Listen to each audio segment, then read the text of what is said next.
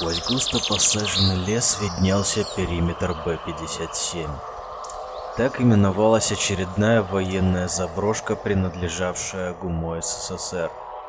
Из себя она представляла комплекс из бункеров для ядерных боеголовок и наземной части, где осуществлялась противовоздушная оборона. Шли мы компанией, но по отдельности, держа связь по рации, заходя с разных сторон.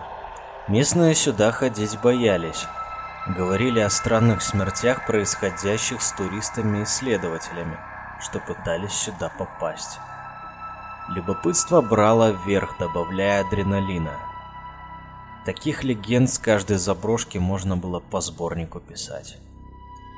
«Захожу», — передал я в рацию, спрыгнув с высокого полуразрушенного кирпичного периметра. Послышалось два ответа. «Принял». Все вокруг не внушало доверия. Среди гробовой тишины слышался каждый шаг, каждый удар сердца. Внутри был свой небольшой периметр из металлической сетки и натянутой сверху колючей проволоки.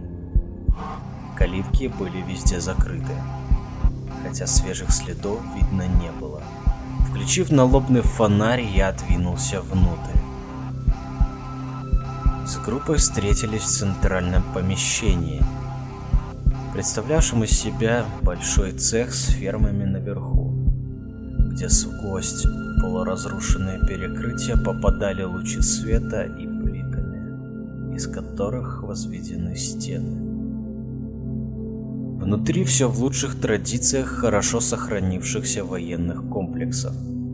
Сырость, остатки ремонта, инструменты, даже несколько новых зелов стояли рядом с воротами. Всем было не по себе из-за гнетущей атмосферы присутствия.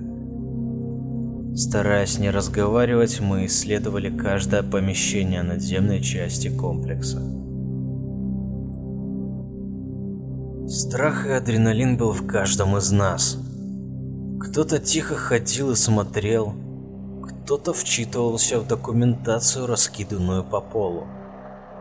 Я искал хабар. Что-то, что можно поставить на полку и четко знать. Это из Б пятьдесят семь. «Ребята, я ухожу, это невозможно!» — сказал один из группы и громкими шагами побежал к выходу, выронив рацию. Переглянувшись, мы пошли в последнее помещение надземной части, откуда можно было выйти наружу. Здесь был небольшой зал с ободранными желтыми обоями. Три высоких деревянных кресла, рядом с которыми стоял стол.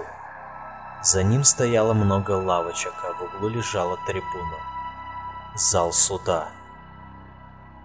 Местные рассказывали легенду о том, что здесь проводились уже в наше время безумные ритуалы неких преступных компаний, которые заняли это здание.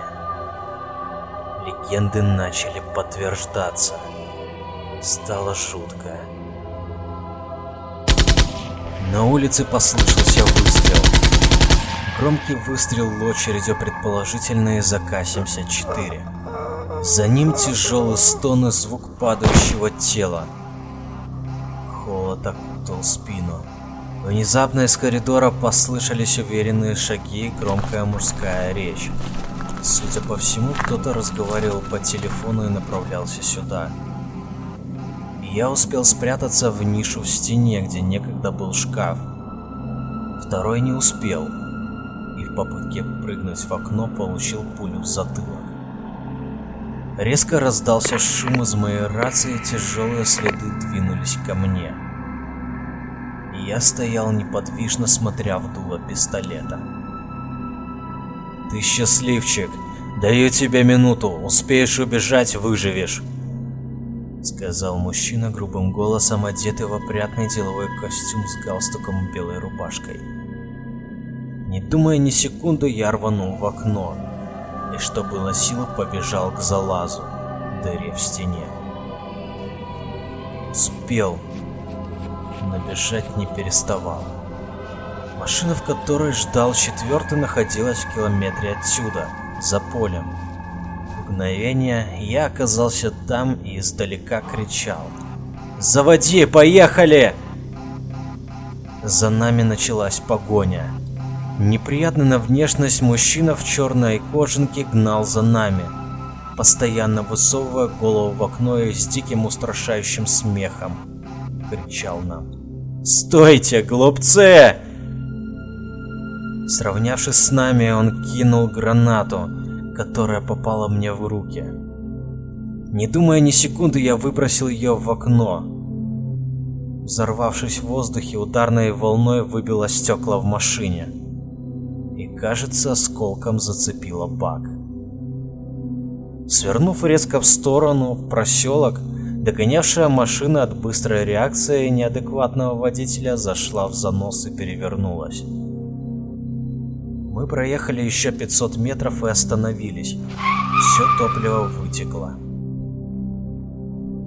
Мы выжили. Мы думали, что выжили. Пока не увидели в зеркало бегущего водителя с автоматом.